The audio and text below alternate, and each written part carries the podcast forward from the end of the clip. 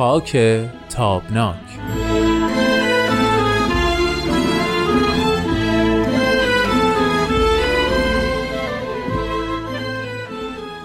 دوستان عزیزم شنونده های خوب برنامه خاک تابناک. خیلی خوش آمدید وقت شما بخیر. این سومین قسمت از مجموعه گپ ها و درد دل های دوستانه من و امید فراهانی عزیزه که فکر می‌کنم یواش یواش داره تبدیل به یک سلسله برنامه های به هم پیوسته میشه. همونطور که عرض کردم در واقع از یک سوال ذهنی جرقه این گفتگو شکل گرفت ولی به لطف امید عزیز یواش یواش داره ابعاد تازه پیدا می‌کنه و یه مقدار بحث عمیقتر و گسترده تر میشه.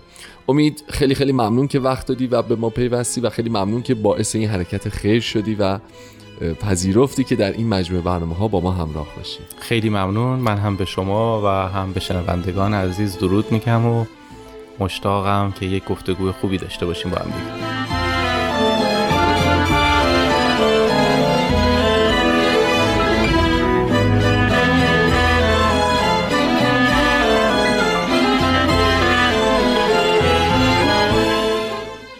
خب دوستان همونطور که به خاطر دارید ما سعی کردیم در این برنامه با نگاه دقیقتری به گذشته و امروز ایران و تحلیل فضاهای موجود در این کشور چه لحاظ سیاسی چه لحاظ فرهنگی یا از لحاظ اقتصادی و اجتماعی در واقع بتونیم یک راهکاری پیدا بکنیم یک منظری پیدا بکنیم به افق آینده این کشور.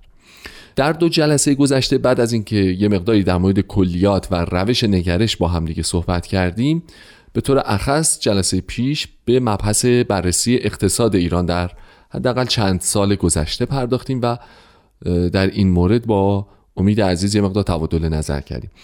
پایان جلسه گذشته همونطور که همگی به خاطر داریم در انتهای اون بحث اقتصادی بحث به اینجا رسید که از لحاظ اصول اخلاقی حتی اگر ما آمیزه ها آموزه های اقتصادی صحیح درست و همه پذیری داشته باشیم چون نفرات اجرا کننده اون حالا دیگه مهم هستند و اینکه با چه اصول اخلاقی و با چه استانداردهایی بپذیرند که اون قواعد کلی رو اجرا بکنن بنابراین آدم ها و اصول ذهنی اخلاقیشون دیگه اینجا مهم میشه. و این بحث امید مطرح کرد که نه فقط در گستره اقتصاد بلکه در همه حوزه ها این نگرش اخلاقی این رعایت اصول اخلاقی شاید بهتر باشه اسمش رو بگذاریم. از سوی آدم هایی که مجری هر نگره هستند مهم تاثیرگذار و تعیین کننده است. این بحثی بود که تا دقایق آخر برنامه پیش بهش رسیدیم. اما خب طبیعتا چون بحث اخلاق و گستره وسیع اخلاقه طبیعتا تو جلسه پیش فرصت نمی‌شد که مفصل در موردش صحبت بکنیم. اگر موافق باشه امید ما بحث رو از همینجا ادامه بدیم این جلسه و به این بپردازیم که حالا تا چه حدی این اصول اخلاقی رعایتش از جانب آدم ها مهمه؟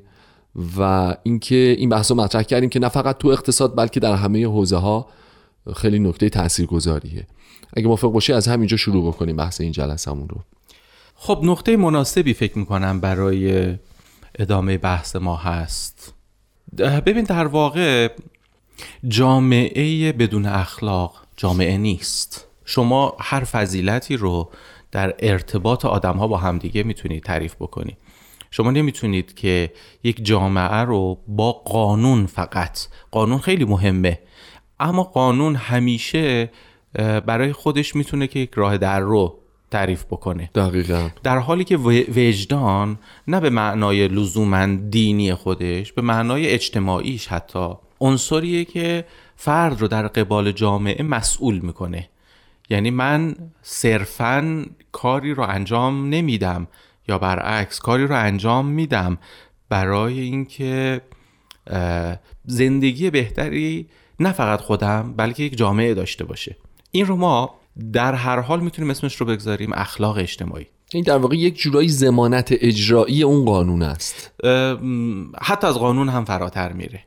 یعنی شما درباره خیلی چیزها ممکنه قانونی نداشته, نداشته باشید اما از لحاظ فهم شما از حضور در یک جامعه به این نتیجه می‌رسی که ممکنه به نفع خودم نباشه اما به نفع جامعه هست.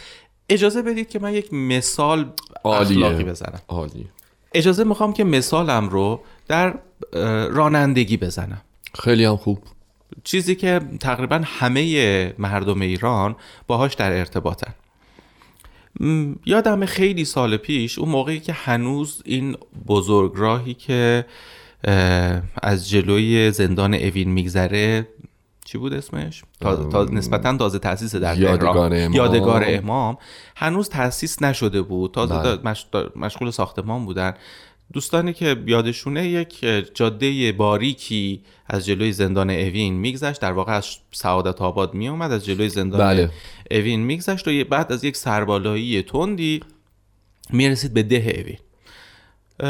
از شاید سعادت آباد تا انتهای این سربالایی یه مسیری بود که من بعضی وقتا از اونجا رد می شدم شاید مثلا پنج دقیقه با ماشین 6 دقیقه. بیشتر طول نمی کشید یک روز من اومدم دیدم که خیلی ترافیک سنگینیه و راه پنج دقیقه ای 45 دقیقه بلکه بیشتر. ذره ذره ما اومدیم جلو. تا من رسیدم به سر... پای... پای اون سربالایی و متوجه شدم که یک اتوبوس کامیون معذرت می‌خوام اومده این سربالایی رو تا نیمه دو سومش رو رفته بالا و دیگه نمی‌تونه بره گیر کرده. بار زیادی داره سنگین گیر کرده. راه حل چیه؟ راه حل این هستش که ماشین هایی که خب طبعا راه بسیار بسیار باریک شده ماشین ها پایین سربالایی شاید مثلا یک دقیقه نهایتا بایستن صبر بکنن اون مح- محوطه خالی بشه خلوت بشه اون کامیون خلاص بکنه دنده عقب بذاره بیاد یه گوشه وایسه راه باز شه. بعد که خلوت شد این دوباره بیاد دور بگیره بره. بره. خب؟ ببین خیلی راه حل ساده ای بود و من دیدم که ما 45 دقیقه صبر کردیم چون آدم ها در این مسیر فقط نفع خودشون رو فکر کردن. یعنی حالا که من رسیدم به اینجا بذار برم. بله. در حالی که اگر من که 45 دقیقه وایستادم حالا یه دقیقه دیگه هم اینجا وایستم اینجا خلوت بشه این کامیون بیاد کنار و مشکل همه حل میشه. نه فقط مشکل من. خب من رسیدم اونجا و متوجه شدم که خب راه حل خیلی ساده است. خب. و متوجه شدم که دیگران عمل نمی‌کنن مهم نیست. من که می‌تونم عمل بکنم. من صبر می‌کنم.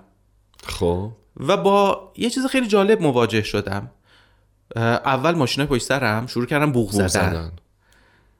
که خب برو. در حالی که می‌رفتم هم شاید مثلا نیم متر بیشتر نمی‌تونستم جلو برم. بعد دیدن که نمیرم شروع کردن به فوش دادن.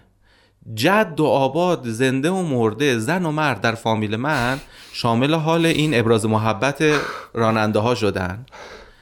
باز سعی کردم که بگم خب اب نداره. بذار فوش بدن. بعد که این راه باز شد خودشون متوجه میشن که چقدر این کار موثر بوده. بعد دیدم نه ماشینای پشت سرم جابجا شدن و از کنار من راه گرفتن رفتن. و من دیدم که م، عملا هیچ فایده ای نکرد. من تا فردا صبحم دیگه اینجا وایسم فرقی نمی‌کنه چون اینا دارن میرن. من نمیرم ولی این راه باز نخواهد شد. این راه کامیونه همچنان بسته بود. راه کامیون همچنان بسته است. و این پشت خالی نمیشه که این بتونه بیاد عقب. در, در نتیجه من یک جمله ای به ذهنم رسید و اون خرد فردی و حماقت جمعیه. یعنی برعکس این که ما با یک خرد جمعی بتونیم که راه حل خودمون رو پیدا بکنیم ما با یک خرد فردی فقط به فکر نجات خودمون از این ورطه ایم. در حالی که اگر جمعی فکر بکنیم یعنی اخلاقی فکر بکنیم فکر بکنیم که باشه من در جامعه چه حضوری دارم من در جامعه چه تأثیری دارم ماجرا بسیار بسیار متفاوت میشه. درسته. حالا من می‌خواستم بپرسم که آیا ما این اصول اخلاقی که در موردش صحبت کردیم که خیلی قشنگم مثال زدی در واقع خرد فردی و حماقت جمعی نهایتا می‌تونیم تسریش بدیم به همه ابعاد اشت... زندگی اجتماعیمون دیگه. یعنی تو اقتصاد داریم این رو تو سیاست داریم تو فرهنگ داریم تو فکر و فلسفه و اندیشه داریم این رو. یعنی هر چیزی که منشعب از من انسانی میشه که اینجا دارم زندگی می‌کنم. حالا ممکنه درصدش کم و زیاد باشه. یعنی بگیم که اونهایی که اهل تفکر و اندیشه و فلسفه مثلا ناخودآگاه ما انتظارمون اینه که نسبتشون 90 به 10 باشه. ولی در حوزه مثلا فرهنگ عمومی شاید برعکس 10 به 90 مثلا بگیم. بله. حالا اگه موافق باشه البته می‌خوام یه آنتراک کوتاه هم داشته باشیم یه فرصتی که یه استراحت کوتاهی بکنیم.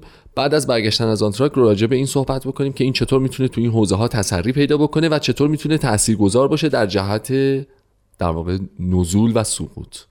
یا عروج. یا عروج استراحت حالا بعد. ببینیم الان کدومو داریم می‌بینیم دیگه. برای حال بسیار. حاضر. مرسی.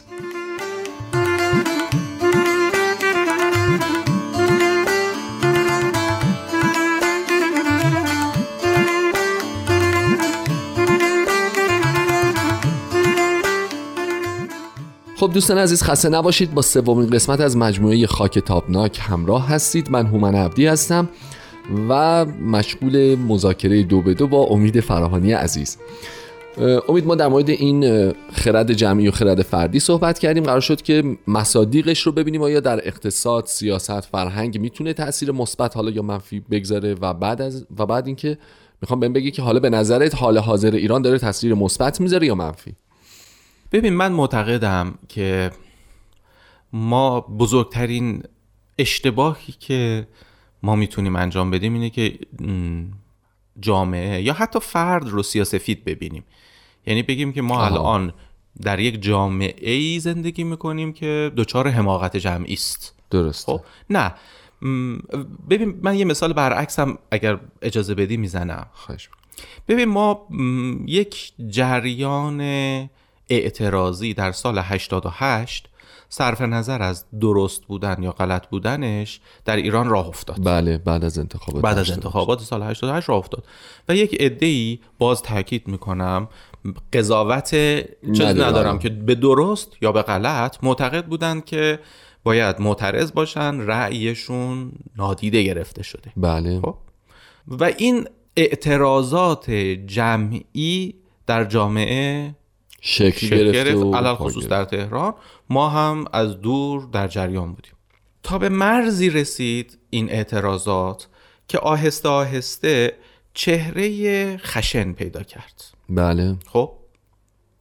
طبعا مسئولین نظام بر نمیتافتن که این حرکت ادامه پیدا بکنه چون معتقد بودند که به اصل نظام داره ضربه می‌زنه.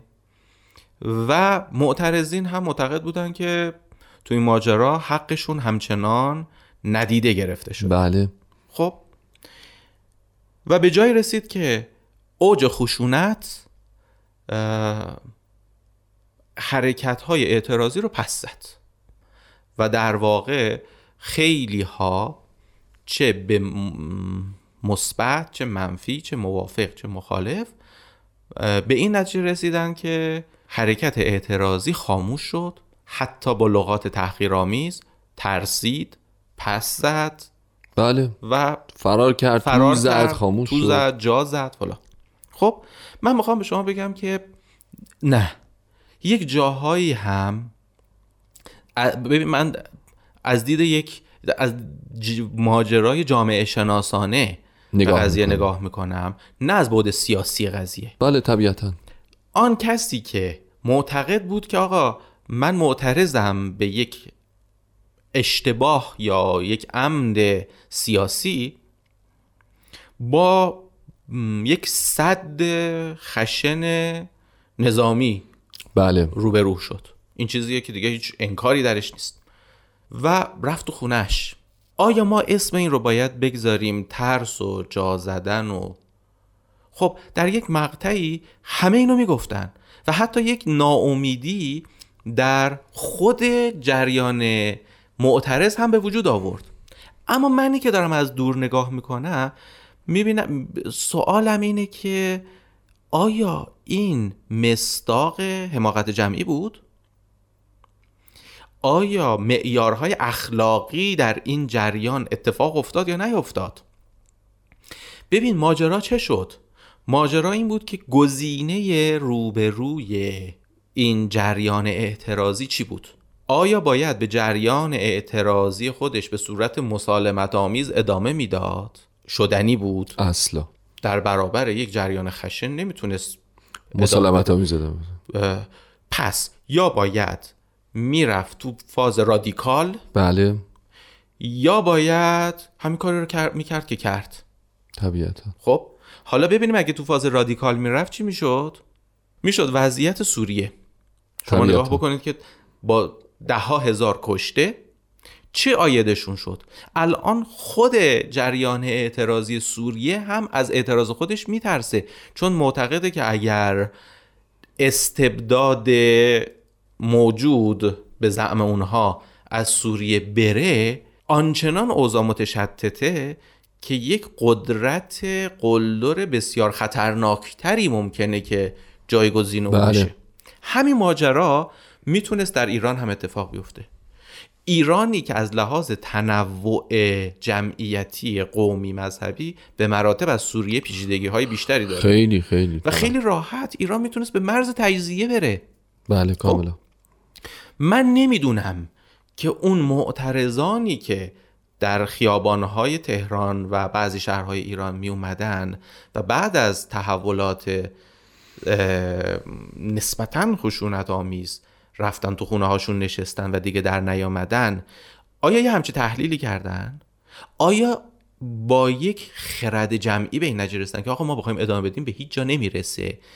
و نابودی ایران ما هدفمون آبادی ایرانه. اما ما ایران رو نابود نابود خواهیم کرد. پای خارجی رو به ایران باز خواهیم کرد. ایران رو به مرز تجزیه خواهیم رسون بنابراین, به... بنابراین بهتره که فعلا صبر بکنیم تا یک گزینه بهتری به وجود بیاد. من نمی‌دونم این فکرها رو کردن یا نه. اما می‌خوام بگم که در یک تجزیه و تحلیل اخلاقی می‌بینیم که نه. همیشه هم حماقت جمعی شما در جامعه ایران نمی‌بینید. یه وقتایی یه چیزایی می‌بینید که من ناظر خارجی میگم ای والله. بله بله. اتفاقا تو اون سالهای 88 به نظرم خیلی نمود و ظهور پیدا کرد. مثل همون اه، تج- تظاهرات سکوتی. تظاهرات که روز 25 بود. خب با توجه به اینکه اولین تجربه تقریبا من از ایرانی بودن خودم احساس سربلندی بله بله. همه ایرانی ها در همه جای بله. دنیا واقعا این حسو داشتن. خب ما متاسفانه بهمون اشاره می‌کنن که وقتمون برای این جلسه تمومه ولی بحث هنوز به شاید مقدمش هم کامل نشد. این دوست تهیه کننده ما رو باید بیرون رفت. آره. یه وقت در مورد وقت نسبت ما کم مذاکره. بکنیم حماقت فردی. مذاکره دور از خشونت. بسیار عالی. خب دوستان عزیز خیلی ممنون که با ما همراه بودید. ازتون دعوت می‌کنم که قسمت چهارم این مجموعه رو هفته آینده بشنوید و با ما مجددا همسو باشید. خیلی ممنون امید جان خسته نباشین. تا هفته آینده باهات خدافظی می‌کنم. خدا نگهدار.